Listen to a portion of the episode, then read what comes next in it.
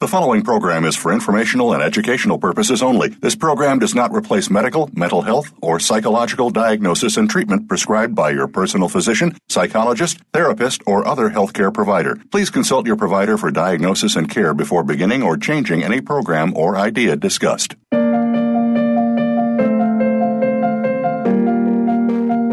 Welcome to Tips to Keep You Healthy, Happy, and Motivated with host Kristen Harper. She's here to give you those extra tips that you don't always get from other health and wellness programs. Kristen has all the bases covered and just a bit more. Now, here is your host, Kristen Harper. Hello, listeners. This is Kristen Harper, radio show host. My show is Tips to Keep You Healthy, Happy, and Motivated. Today is going to be a wonderful episode. We're going to cover uranium toxicity on hair tests, and I have the best of the best when it comes to experts on this topic. It's an honor to have these guests with me today. I have and actually, we'll be covering the damaging effects of uranium toxicity on health, uranium toxicity revealed on hair tests. Natural uranium, there's three isotopes U234, 235, 238. We'll be talking about the sources of uranium, uh, uranium mining, and so much more. And so let me go over my first guest bio, Dr. Dr. Tommy Rock. He is a member of the Navajo Nation from Monument Valley, Utah. Currently, he is the first one from his family to receive a doctoral degree. He received his bachelor's degree from Arizona State University in Environmental Geography and Recreational Management in 2002. He also received a master's degree from Northern Arizona University in 2008. He went to the University of New Mexico for two years as a research scientist, one under Johnnye Lewis, PhD. I hope I'm pronouncing his name correctly. He was involved in the Dene project. He was funded under, it was actually funded under the National Institute of Environmental Health Supplement Grant. Afterwards, he worked at Navajo Nation Environmental Protection Agency Public Water System Supervision Program. And then that is when he went back to Northern Arizona University to pursue a doctoral degree and received a PhD from Northern Arizona University in the School of Earth Science and Environmental Sustainability. And he's been researching uranium for such a long time. The next guest is Malcolm Benally, author, photographer, community organizer, and multimedia specialist at University of New Mexico. Malcolm Benally is the author of Bitter Water, Dene, Oral Histories of the Navajo Hopi Land Dispute, University of Arizona Press, May 2001. He has a BA in English, Communication, and Journalism. And then also we have another guest, Chris Shuey. He has a master's in public health. He is the director of the Southwest Research of Information Center, co investigator for Navajo Birth Cohort Study Environmental Influence on Child Health Outcomes, and the Dene Project and other projects as well. And I'm so excited to have these guests on. And before we get started talking about uranium toxicity, I just would like to introduce Cindy Bartz. I'm so excited. She will be holding an online women's summit. And I was invited to speak for this online summit, and there's going to be other speakers there as well. And I will be speaking on how to beat fatigue naturally. Hi, Cindy. How are you? Hi. Hi, Chris. It's nice to uh, hear your voice again. Oh, yes, definitely. And um, definitely have to get to know Cindy. Uh, I recently got to meet her, and she's a very, very nice, kind woman, a very compassionate, just a very classy lady. Uh, welcome to my show. Thank uh, you. Yes. So, could you just let my listeners know more about this online women's summit? If you could let my listeners know the date and the number of speakers and how they can actually participate and attend this event. Yeah, so the name of the summit is called Ageless Beauty Secrets from the Masters. And it's free. It's a free online summit. It starts on April 21st and it goes through the 27th. And I have a total of 21 speakers that will be speaking on various uh, topics, mostly for women over the age of 40, and including um, Chris, your your talk on beat fatigue, other types of topics. I have a doctor who will be talking about improving your digestion. I have a couple other speakers who will be talking about food allergies and eliminating toxins. I have a um, an author who will who, who will not only be giving you a copy of her digital book, but the book is on finding your mojo, which I love that title. Um, so she's going to be speaking on that. So the entire conference and summit is all based on how to really move gracefully and and stay healthy and vibrant and youthful in what I call the second prime of your life which is after 40. Awesome. This will be a great summit. Um, people that actually attend, women that attend, they're going to learn so much from experts. I mean, you have some amazing experts uh, that will um, that are um, speakers. I mean, you have um, even a TEDx speaker, correct? Yes, I've got TEDx speakers. I have a award-winning film producer who talks about her transformation and how how that all came about when she was actually producing a film. And the other thing too is each of the speakers have generously given at least one free gift. And so by signing up, there's actually a value of over $1,500 in all of the gifts. And these are digital copies of books, guided meditations, yoga practices, many different types of free give, giveaways for just signing up for the for the summit itself. And basically, each master that will be interviewed is giving you their best tips and techniques to stay healthy and vibrant. Yes, this is absolutely um, amazing, and I really appreciate the opportunity, Cindy. And so, do you plan to do more of these summits in the future? Yes, I do. Definitely. And um, this is actually the first one that I've I've produced and hosted but we just started promoting it over the weekend and I've already got over a thousand people that have signed up. So I'm like, yay! so it's going to be really, really great. The other thing is, is this is only the first of many events that going forward that I plan on doing. And some of those will be online, but I also plan on doing some some events where we can all come together physically as a group. And really the intention is is to support women and educate women as they go through the change in life. Yes, um, absolutely. So, and I, I know it just takes a lot of um, time and effort to put these um, events on and you I know that you've worked so hard on this summit just because I've been in communication with you and you've done some really great work and also can you just talk about the sponsor real quick about the DJ which was really yeah, really so, generous. So I have I have five sponsors. One is a musician, composer and DJ and he is giving everyone that um, goes to the summit, he's giving away one of his albums. The movie, the music is very vibrant. It has a real energetic vibe to it.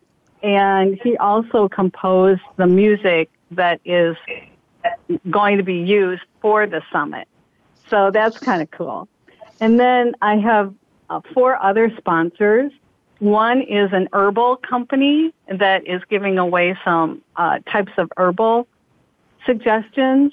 Um, I myself is uh, is also a, a sponsor, and I'm giving away a four part yoga series.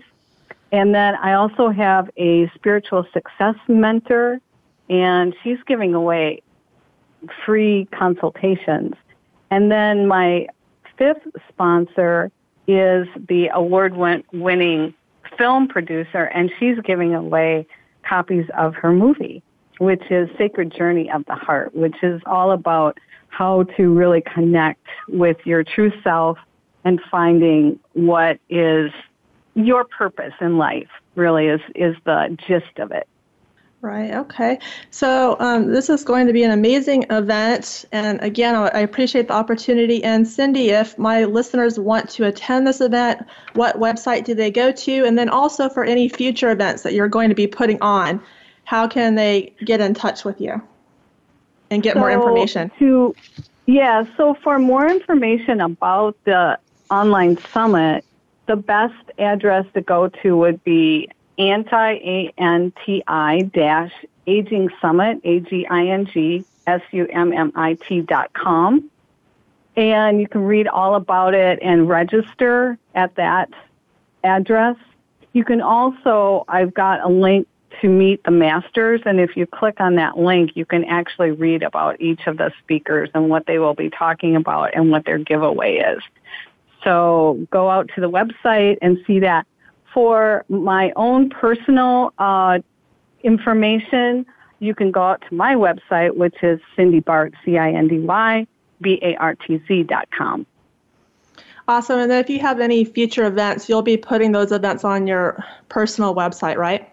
Yes, yes. Awesome. And right awesome. now, if you go out there under the events, you'll see the online summit that I'm doing. But I'm working on some other events to be announced later. we want to get through this one first, but I do have some other events that will be coming up, yes. Okay, well, I just want to thank you so much for your hard work. I know it takes a lot of time and effort to put this event on and also future events. So thank you so much. And it's been really thank nice you, getting to know you, Cindy. All right. Take you care. take care listeners know, uranium is a natural occurring element in the earth and is present in most soils, rock, and water. Its concentration is in the Earth's crust is about three parts per million, which is a higher concentration than for silver, tin, cadmium, and mercury, and similar to the concentrations of arsenic and um, Uh, concentrations of arsenic. Higher concentrations of uranium can be found in granite formations. Natural uranium is found in three isotopes U234, U235, and U238. And over 99% of this mixture is U238. Although radioactive, the alpha emissions from naturally occur- occurring uranium, uranium is not considered a health hazard compared to enriched uranium in the form of a higher percentage or concentration of U-235. Enriched uranium is produced for use in nuclear energy and contains approximately 3% U-235, while further enrichment for weapons contains over 97%. Both are highly radioactive, and exposure to these forms present a serious health hazard. Depleted uranium contains less U-235 and is not as radioactive. And I just wanted to mention that I've been working with clients all over the world reviewing hair tests since 2009. And I've been reviewing my own hair tests since 2001. I used to use another laboratory, a hair analysis laboratory in Phoenix, Arizona called Analytical Research Labs. Their hair tests do not test for uranium. So last year, this is kind of a more of a recent thing. Last year, I switched laboratories and now I, I send all the hair samples to Trace Elements in Texas. And the hair tests at Trace Elements do test for uranium. So what I'm noticing is some of my clients out here in Mohave County, Arizona, their tests are showing high uranium. Um, also, I have a friend, she is a hair analysis practitioner. She's in Las Vegas. She's seeing hair tests in Las Vegas with high uranium. I have another friend, she's a practitioner out in California, hair analysis practitioner, and she's has seen over and over again high uranium. So hair tests are showing uranium toxicity. And I want to say that it's important to identify the source. We need to, the most important is finding the source. When you're toxic in these um, elements, okay, it's important to identify the source and then you need to reduce your exposure. And then it's also important to remove the toxin. Okay, so we'll talk more about that and steps that you can take um, for removal. So, what we need to do here is go to a short break right now. And then when we come back, I will be interviewing my three guests. I have a bunch of questions for them. And actually, we have a couple minutes left, so let's just get into it before we take a break here. Malcolm, Dr. Rock, and Chris Shuey. I had a couple of people post on Facebook, and the first lady, and they were talking about uranium. Uh, the first lady said, There is a lot of misinformation about uranium out there. Many people do not realize how much uranium is in the Grand Canyon and Colorado River. A chunk of uranium the size of a thimble you can hold for 1,000 years continuously, and that exposure is equal to about one dental x ray. It is once it is processed, it becomes very hazardous. But in its natural form, unprocessed form, it is not as people tend to classify it. How do you feel about this? This, if you could comment on the statement. Do you agree? Um, well, this is Malcolm Benally. Um, yes. I think um, in our communities here on the Navajo Reservation, um, right now we're doing a study. Before was a five-year project called the Navajo Birth Cohort Study, and now it's transitioning into um, what's called the Navajo Birth Cohort Study. Environmental influences on early child health outcomes, and it's a environmental health research project that's um, funded by the National Institute of Health. And um, we're taking participants from mother-child um, cohorts. And um, I think also part of the outreach that is very important is using the Navajo language in getting a lot of the clarity across to both young and old in our communities. And the Navajo communities are some of the most affected by living near uranium mining and abandoned uranium mines for the last 80 years. And a lot of um, our traditional culture, we live off of land. Um, a lot of the water that we use is closest to the ground. Um, natural springs, um, water holes, and um, even the windmills are all water that is closest um, to the ground. And a lot of the contamination, I would assume, is is from that. Also, the food that we collect is off the land, and I think um, communicating a lot of that back into the Navajo language and communi- communicating that to the communities is very important. And I feel like that's the only way that we can um, begin to find um, prevention um, techniques and approaches so that we can prevent ourselves from being exposed to uranium. Okay. And, and thank you, Malcolm, for that information. And uh, Dr. Rock and Chris, do you have any comments about that Facebook comment from this woman at all? Uh, yeah, I have a comment on that. It's like um, it all depends on. And this is Dr. Rock, right? That is. And this is Dr. Rock? Yes, this is okay. Dr. Tommy Rock. Okay, go ahead. It all depends on how radioactive the ore is um, from that natural ore. Some of the uranium might be high, the radionuclides might be high, then it will become hazardous. But if we're talking about the Grand Canyon, then that's where a lot of the high-grade uranium ore is at. And so it all depends um, how much radiation is uh, coming off and what the level of uranium ore is is in the piece of um, rock. So it, it all depends. Okay. And then, Chris, do you have any comments about that Facebook comment? Uh, sure. Um, well, the comment focuses on the alpha radiation component of your natural uranium. That's one of its components, but it is um, it's not the full story.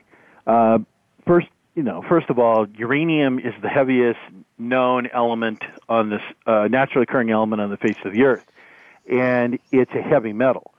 Uh, much of its toxicity is related to its chemistry as a heavy metal. Um, uh, and this has been borne out through lots of studies in laboratories and amongst people throughout the last 100 or so years. Uh, uranium has no known beneficial use to humans. It's not a nutrient. Um, it's essentially a poison. Um, the decay of uranium as a radioactive material leads to other uh, daughter products, is the old-fashioned word, or progeny, uh, that are much more radiotoxic. Uh, eventually, you get down from uranium 238 through a number of decays to radium 226, which is a known uh, uh, bone carcinogen, and eventually from there down to radon, an inert but radioactive gas that's present everywhere, including the homes and buildings that we live in, and the second leading cause of lung cancer in the United States.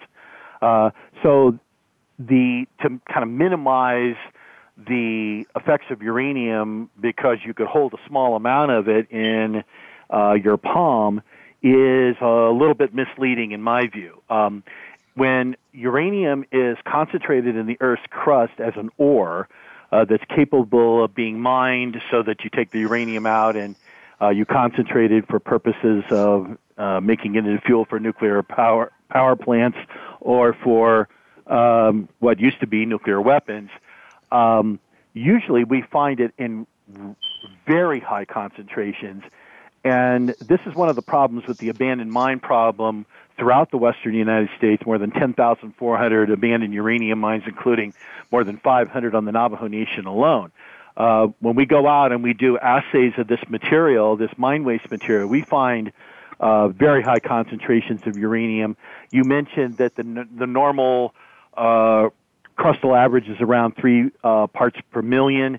We can see easily 6,600, uh, 9,000 parts per million in mine waste, uh, which, if you do the math, uh, that was uh, amongst the ores that they used to mine in the 40s, 50s, and 60s before a lot of these sites were abandoned.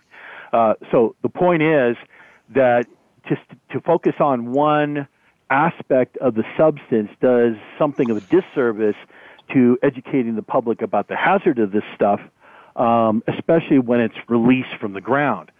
In in nature, uranium almost always exists in its quadrivalent form, uh, deposited near humates, old uh, dead plant deposits. Um, and when we humans come in and we extract it for mining purposes or uh, and by different techniques, we're essentially exposing it to the air and helping oxidize the uh, ion to its uh, qu- uh, hexavalent form, and it's very mobile, highly soluble in water. Doesn't take much soil moisture for it to move around. So it's kind of the proverbial horse out of the barn. Once the horse is out of the barn, it's very difficult to put it back. And that's why we have such a difficult problem uh, throughout the West, and especially on Navajo, figuring out how to contain this stuff, uh, how to isolate it for you know hundreds, thousands of years, so it doesn't affect uh, future generations. Uh, and the burden right now is, uh, you know, it's it's very heavy throughout the West of trying to figure out what are the proper uh, disposal scenarios. Are we going to pick it up, move it around, consolidate the mine waste? Uh, there's really no new uranium mining that is occurring. There are proposals to mine uranium, but the market doesn't allow it at this point. So we're focused on this legacy of impacts. And we can talk a little bit later about what we know about the health outcomes of those. But yes, uh, yes. just suffice to say that um, uh, it's it, it, it, please people should minimize exposure to uranium again because Yes. it really has no value uh, to the health of uh, human beings Yes. and is only detrimental. Yes, it, absolutely. And that's what I want to talk about after the break. We're going to talk about health, and I have other questions. So we need to go to a short break. This is Kristen Harper, radio show host. My show is Tips to Keep You Healthy, Happy, and Motivated. And I have three guests with me today Malcolm Benally, Dr. Tommy Rock, and Chris Shuey. And this episode is all about uranium toxicity on hair tests. Stay tuned.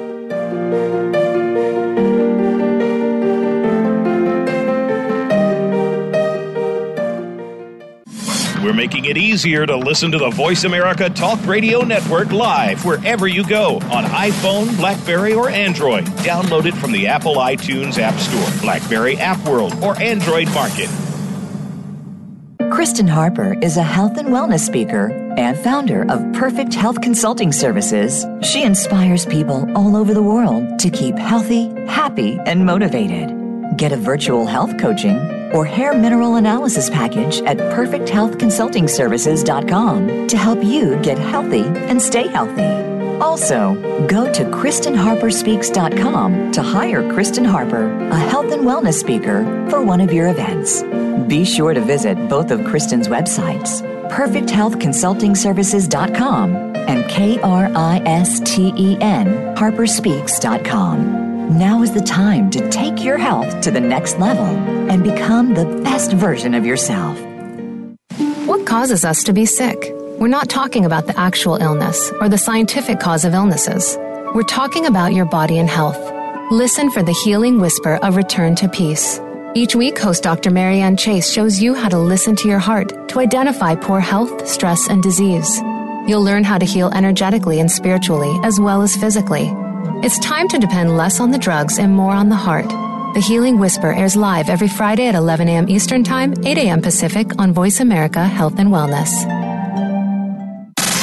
Have you friended us on Facebook yet? Why not? Just go to facebook.com forward slash voice America or search for the keywords voice America. Once you are part of our Facebook network, you'll receive daily messages about what's happening with our shows, this week's featured guests, and new happenings at the Voice America Talk Radio Network. And you can add your voice to the always active discussions on our timeline. Just go to facebook.com forward slash voice America or search for voice America.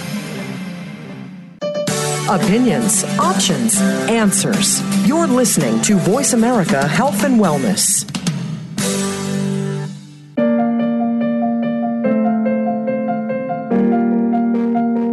You're listening to Tips to Keep You Healthy, Happy, and Motivated with Kristen Harper. If you would like to connect with her, reach out via email to Kristen at KristenHarperSpeaks.com. That's K R I S T E N at KristenHarperSpeaks.com. Now, back to tips to keep you healthy, happy, and motivated. We are back. This is Kristen Harper, radio show host. My show is Tips to Keep You Healthy, Happy, and Motivated. And today's episode is all about uranium toxicity on hair tests. My special guests are Malcolm Benally, Dr. Tommy Rock, and Chris Shuey. And they are the best of the best when it comes to talking about this topic uranium.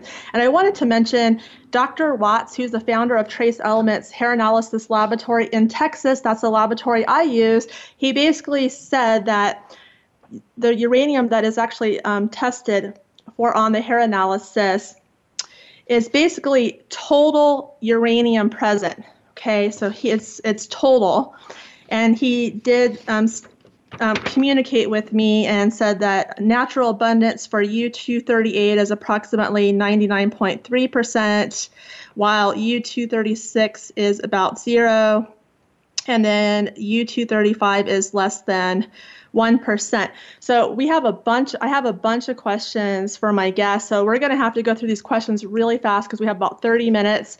And so if you could just maybe give me some short answers and we're going to go from one question to the next here. So with these hair tests that are showing uranium, and actually before we even get into that, if you could just talk about the adverse effects on health when it comes to uranium toxicity. Besides, be, be, besides interfering with renal function, what are some other adverse health effects?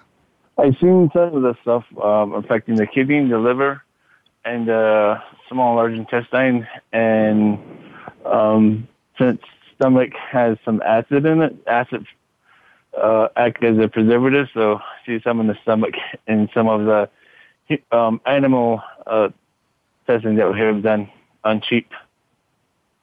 Okay. And and bone as well. Yes. A lot of it's actually uh, in the bones, right? Yes. It's stored in the bones. And this is uh, Dr. Tommy Rock, correct? Yes. Okay. Yeah, thank you for that good information. Any other comments about the adverse effects on health? Well, this is Chris. Um, yeah, Tommy's right. I mean, the the majority of the literature is focused on uranium renal toxicity simply because uh, of the of the small amount that is uptaken into through the gut into the bloodstream.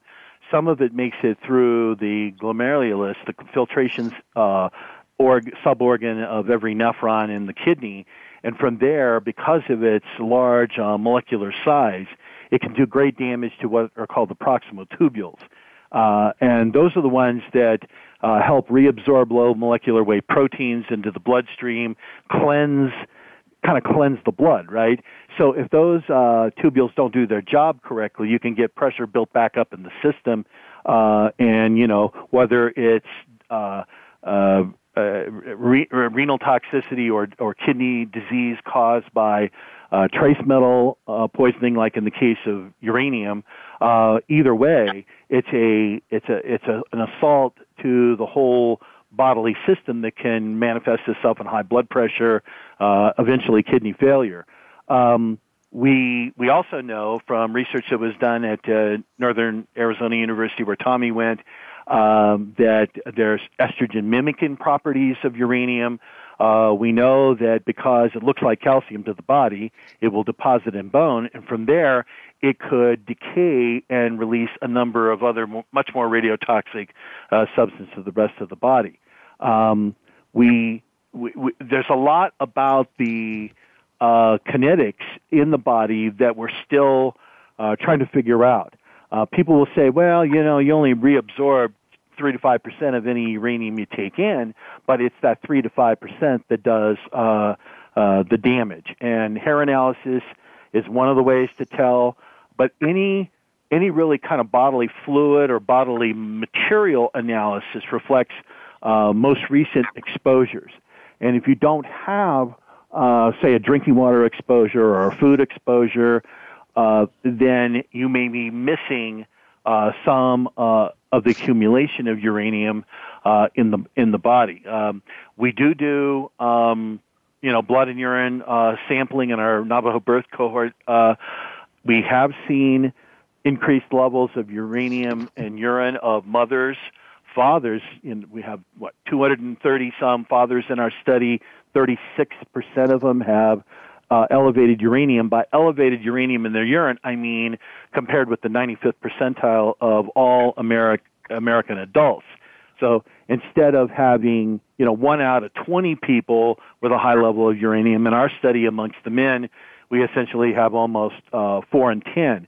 We have detectable levels of uranium in the urine of newborn babies that is now in, be uh, seen increasing through the first year. We don't know uh, what the long-term effects of this are or will be. But again, since uranium has no uh, healthful benefit to the human organism, uh, this really can't be good. Right. Uh, so and, there's definitely. And with, yeah. Go ahead. And with um, Chris's topic on on child childhood, that we did see some uranium in sheep in the in the babies in the in the in the sheep's stomach when the when it was still a a fetus. So yeah, we do see that as well in, in the sheep study. Right, and I just want to say there's um, all tests are valuable as far as assessing health. That's what I feel. Um, I just want to let my listeners know because my background's in hair analysis, and with toxins, toxins can actually leave the blood in 90 days or less and be pushed into the tissue, such as the hair, where the toxins are going to do less damage to the body. So toxins can be easily detected in the hair.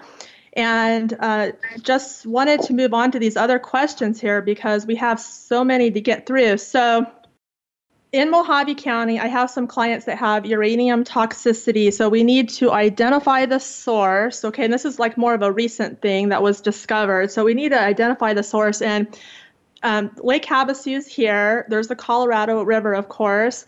And some of these clients, they're not even drinking the city water. And just looking at the city water report, it doesn't seem like there's elevated levels of uranium. I sent the report to Malcolm and Tommy, so I don't think you saw anything that was high, but they're not drinking the city water. So my question is, where do you think the source is coming from? Is it coming from shower water? You know, when they're taking a shower, you think it's coming from the shower?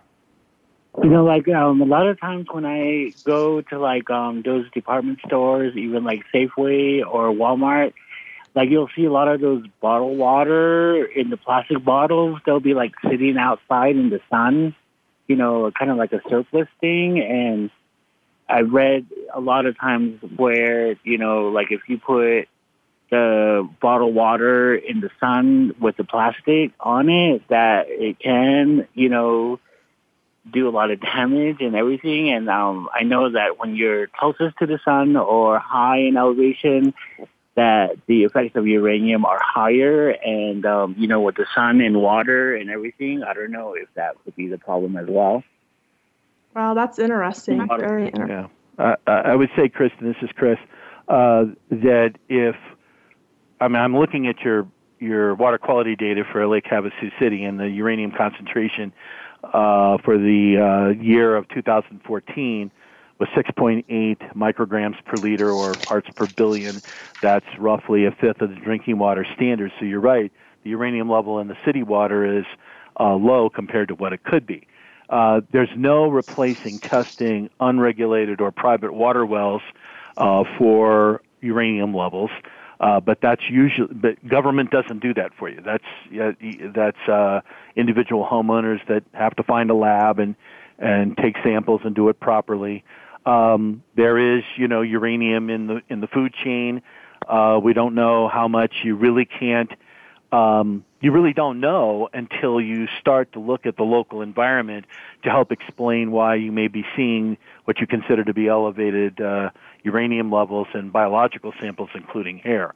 Uh, so it, it, you know, really testing, uh, investigation and testing is what's needed to uh, begin to address the question. Right, um, definitely. So Trace Elements, they actually um, test water, and I was planning to send some water off to Trace Elements in Texas. And then uh, Dr. Rock, you had recommended um, taking another avenue for the water testing. Can you talk about that? Um, I think you said you talked about um, on Facebook. You told me about the EPA and. Oh, oh, oh! It's like uh, the EPA is like um, when you're doing the water sampling, is like there's an EPA method that's uh, required under uh, public water or regulated water. Then there's another one just um, total uranium. Um, you send that to a lab and you can go and sample for uranium. Um, for for that, I think it goes all the way down to like parts per billion as well. So is the EPA method as well, but there's just uh, two different way of um, analyzing the the water, and depending on if it's public or not. Yeah, so I think uh, water testing is a great idea. And I mean, overall, though, do you think that one possibility could be taking showers? Um, it could. It, it could be. It all depends on um, if it's a private well or not. If it's a private well, um, they could be tapping into a water source that's uh, contaminated by uranium. That could be it. Other than that, maybe there's a natural outcrop somewhere, um, and people are being exposed that way. Uh, I would add, Kristen, that um, uh, you're, uh, the the risk uh, of showering is the water vapor that may be contaminated with the radon that is a decay product of natural uranium. Yes. Now that decay goes through several other isotopes before it gets to radon. There was a standard that was proposed by US EPA back in 1991 for uh, dissolved radon in public water systems, but it was never adopted. Um, and it is not regularly tested. So even in your annual uh, water quality report for Lake Havasu City, you won't find a dissolved radon concentration. So most of the time we don't know. It is proportional to the amount of U238, which is, as you said, 99.3% of all naturally occurring uranium. Um, and so, again, you, you don't know until you test, and it's the same way if you're on a private well. You don't know unless you test. Uh, so if people are concerned about what they may be inhaling uh, and having a risk through uh, uh, the inhalation pathway, then they really need to have the water tested. And some of those uh, radionuclides uh, can be uh, pretty expensive uh, from uh, different laboratories depending on where you go. Okay, so um, if any of you, uh, Tommy or um, Dr. Tommy or Malcolm, uh, can you maybe talk about how to do radon testing and how would someone go about doing that? Is there a website actually, that you would recommend? any any kind of testing, I think um, there's a lot of stigma attached to it, and I think part of the challenge in working in any community is to get the community to trust um, people that are doing the studies and to organize around that so that people become active and interested and engaged in allowing themselves to be tested. And that's the only way we can counter and get a lot of the information that we need to make the discoveries to really um, find the prevention techniques is to really learn and have people be forthcoming about their behavior in the home, you know, where they use the water and how they use the land and how they go about their daily environment. And, you know, if that information isn't forthcoming from the community as far as demographics, you know, we're always going to have this problem. uh, Kristen, in our birth cohort study, uh, we've done home environmental assessments at nearly 600 homes. Actually, it's more like 650 now. Um, we do do indoor radon um, uh, analysis just through uh, little test kits that have activated charcoal in them. Uh, you can buy one at Home Depot or Lowe's, you know, any depart any uh, um home improvement store. Um, they're usually short-term tests, uh, three to seven days. You get a concentrate. You get back from the laboratory a concentration of radon in your indoor air. Now, um, if you receive a concentration report that says it's above a certain guideline, they recommend you do it again. Uh, radon, indoor radon, is subject to um, seasonal variation. Uh, tends to be lower in the warmer months because people's homes are more ventilated, higher in the winter months when people's homes are less ventilated. Um, the but the problem with radon in water is in its dissolved phase. It it it's those in-home gas tests are not re- very effective. You still have to have a water sample that goes to a laboratory uh, to do that. Um, we found uh, in our study, as Malcolm mentioned, that acceptance, public acceptance, is very important, and Yes. uh, we have a, a really high degree of com- of collaboration and cooperation with our participants in the study because they want to know what they're breathing and what their children are breathing. Um, if you look at any website on radon, uh, again, second leading cause of lung cancer in the United States, largely from indoor uh, exposures. Uh, uh, the overwhelming recommendation is to test the indoors during the winter months. Uh, if you need, if you get a hit, meaning above a, a recommended level, do it again. Uh, and then if you're seeing a pattern across the, the seasons of high radon, um, you can do a couple of things. You, you need until you uh, can really retrofit your home, which can be quite expensive. Increase ventilation. Uh, even in the wintertime, uh, crack a window, uh, take an electric fan, and uh, and point it outward. In other words, uh, sucking air out of the room and uh, to the outside. And in on Navajo, we we also encourage people to keep a pot of water uh, on the stove. A lot of people still use wood and coal burning stoves, and uh, so the steam that comes off increases the relative humidity in the home, and the relative humidity will abate, uh, mitigate uh, indoor radon levels. So ventilation, uh, increased uh, humidity, and then if you still have a problem, you really need to seek professional help to uh, figure out how to mitigate it. Okay, and then um, real quick, because I have some other questions I need to move on to, but as far as if they want to do radon testing through you, what website would they need to go to as far as a home kit? Uh, just visit your local uh, home improvement store. Okay, that's probably just, the best way. Google radon testing, and you'll Okay. find A lot of home kits links too. than you can possibly look at. Yeah, okay, that's good. That's really good. And then also, I, I just wanted to mention as far as shower, I don't know if you guys recommend shower filters. Let's say that there is exposure from taking a shower. Do you recommend a shower filter um, so that you can reduce uranium? Or I had a doctor um, get in touch with me, and she said that instead of a shower filter, what's best is a whole house water filter instead. That's more effective. Is that correct? Yeah, yes, and yeah.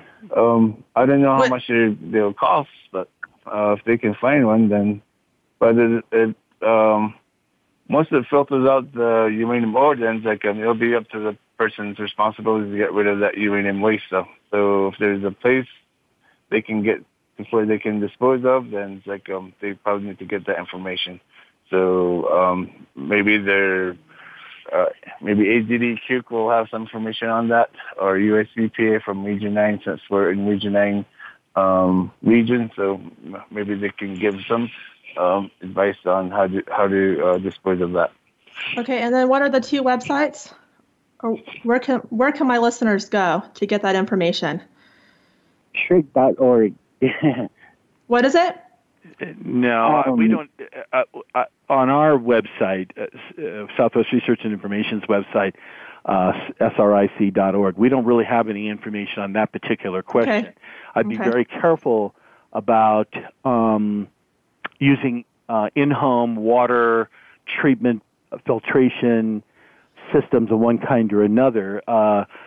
Uh, uranium is amenable to reverse osmosis and uh, ion exchange types of treatments. I don't know their efficacy for uh, dissolved radon, though. Uh, that would have to be looked into very carefully because those home treatment systems can be very expensive um, and for a lot of moderate to low income people, not affordable. That's that, that is absolutely true. Do you know of any just regular shower filters that would do the job? No, I don't. Instead of okay, okay. So um, I have more questions for um, Malcolm and Tommy because they gave me questions earlier. But real quick, another Facebook comment. Uh, the this person said the miners. She goes, let the miners mine it. The exposure you are seeing comes from the Colorado River that flows through the um, pipes. The Colorado River is a primary water source for Arizona. She said that modern mining actually decreases the uranium in the river by mining it out of the water. How do you feel about that comment?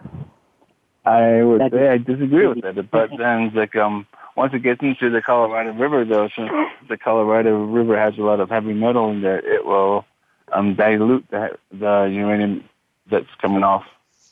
I really don't know what it means to mine the Colorado River. I mean, I think that if if the if Lake Havasu City is getting most of its municipal water supply from the Colorado River, uh, they the city is required to do substantial treatment, not just for uranium, but for all kinds of contaminants that may be in surface water, including you know pathogens and you know things down to um, uh, you know, pharmaceuticals these days because, you know, water treatment plants re- release the stuff that we ingest and eventually excrete. And, and so, um, you have to, I mean, I think that telling people how to find their, what they call consumer confidence reports for their, uh, water system, which you provided us for Lake Havasu City, that should be in a, in an, in an, uh, on a website for the city. People can read it. They can look at the concentrations compared to the standards. If they have questions, they ought to be able to call the water uh, water department Yes. and ask how those what kind of treatment is done.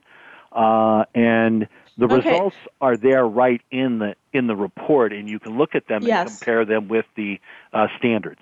Okay, so we have about uh, four minutes left. So, Tommy, you sent me some questions, and then also Malcolm. So, I want to give some time to Tommy and then Malcolm. Uh, Tommy, the questions you sent me, is there anything that you want to share to my listeners that you feel is the most important? I'll just give you a couple minutes, and then I want to give the last two minutes to Malcolm. Go ahead, Tommy. Yet, yes, the groundwater contaminations. Like um, even though um, one of the work that we worked in, or a town called Sanders, like even though there's no uranium mining or milling was in that area, then there was some that happened up upriver from the Puerco River Valley. The Sand is um, Sanders is in Arizona, right by the New Mexico border, and there's a Puerco River that goes through there. And a lot of the mining happened upriver. Uranium mill, one of the worst accidents pertaining to uranium happened there back in 1979. So for a long period, um, there was no indication of any water contamination. And so we did a study. We did a study back in 2015, and we found a lot of um, groundwater contamination in the um, aquifer along the Brooklyn River. So the groundwater contamination can take a long time, a long time to to show up in the um, um, in the results. So um, so even though you don't see it now, it might show up later if there's like um, uranium mining happening or uranium mill happening up upriver. Okay. Well, I, I thank you so much for being on my show. I, I know that you've been researching uranium for so long. It's been since uh, 2006, or how long has it been now, Tommy? 2006. Yeah, 2006. Now, if they want to reach you because you're a wealth of knowledge, how would my listeners get a hold of you if they want to get more information? And also, you're coming out with a film about uranium. So, can you talk about that for Yes, just 30 seconds? And we got to move on to Malcolm. Yes, it's called Radioactive Nations with some friends of mine, and also they can reach me at rockt92 at gmail.com. And we're also doing a um, conference series called Restoring Air and have um, UNM, NAU, and the University of Arizona, along with the college, coming out and informing the community about um, uranium contamination, uranium um, exposure as well. Okay, and then also Tommy Rock is on Facebook as well. And Malcolm, um, last comments that you want to talk about uh, uranium, and then any resources that you have and Tommy as far as if my listeners want to learn more about uranium. You have about a minute left. Okay. Well, um, all a lot of people in the Southwest would I would recommend is to look at the history of the Navajo people. Um, you can start with reading Judy Pasternak's um, book. Um, um, what was it called? Um, Yellow Dirt. Yellow Dirt. Yeah. Um, it's um, it's a really good book. Judy Pasternak was a Los Angeles Times journalist at the time. She wrote the book that she she won a Pulitzer Prize with. Um, and from that, um, the study, the Navajo Birth Cohort study um, from the Waxman hearings, has created an organization with the University of New Mexico, Navajo Nation Department of Health, um, the ICS facilities with birthing units, and all the trainers that are young Navajo, mainly women, and they're learning how to test water, do home environmental assessments, and things like that, so that they can bring that knowledge back down to the community. And this is something that happened in Flint, and a lot of the, um, um, you know, the the things that came out of that, that people learn about lead poisoning and things like that. These are Okay. the only ways that we can begin to change things is to engage the community at the grassroots level. Um, you can find a lot of information at um, www or um, let me see, healthyvoices.unm.edu, and that's my landing page, and it'll connect you to our blog site and also the website with the College of Pharmacy at the University of New Mexico. And we have a lot of ways to clean water that um, were done on NPR, um, all the history of the work that has been done by the University of New Mexico Community Environmental Health Program. And thank you for having me on the show.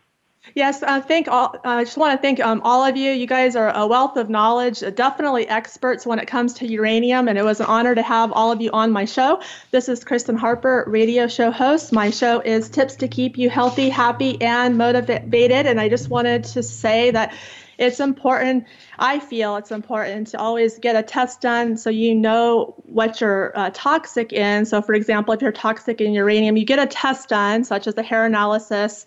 Um, or another test. And then also, it's important to identify the source and reduce your exposure. And then also, it's important to remove it from the body.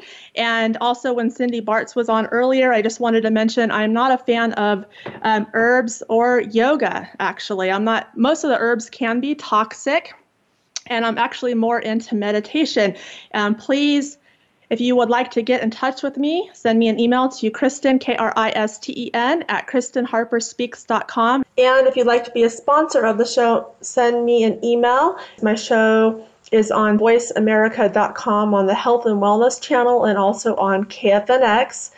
And also, I just wanted to mention I recommend spring water for drinking and not reverse osmosis. And if you'd like to learn more about me, go to perfecthealthconsultingservices.com. You can check out my hair analysis packages to balance body chemistry naturally, and also my speaking website, which is KristenHarperSpeaks.com. That's K R I S T E N, HarperSpeaks.com. And have a wonderful week.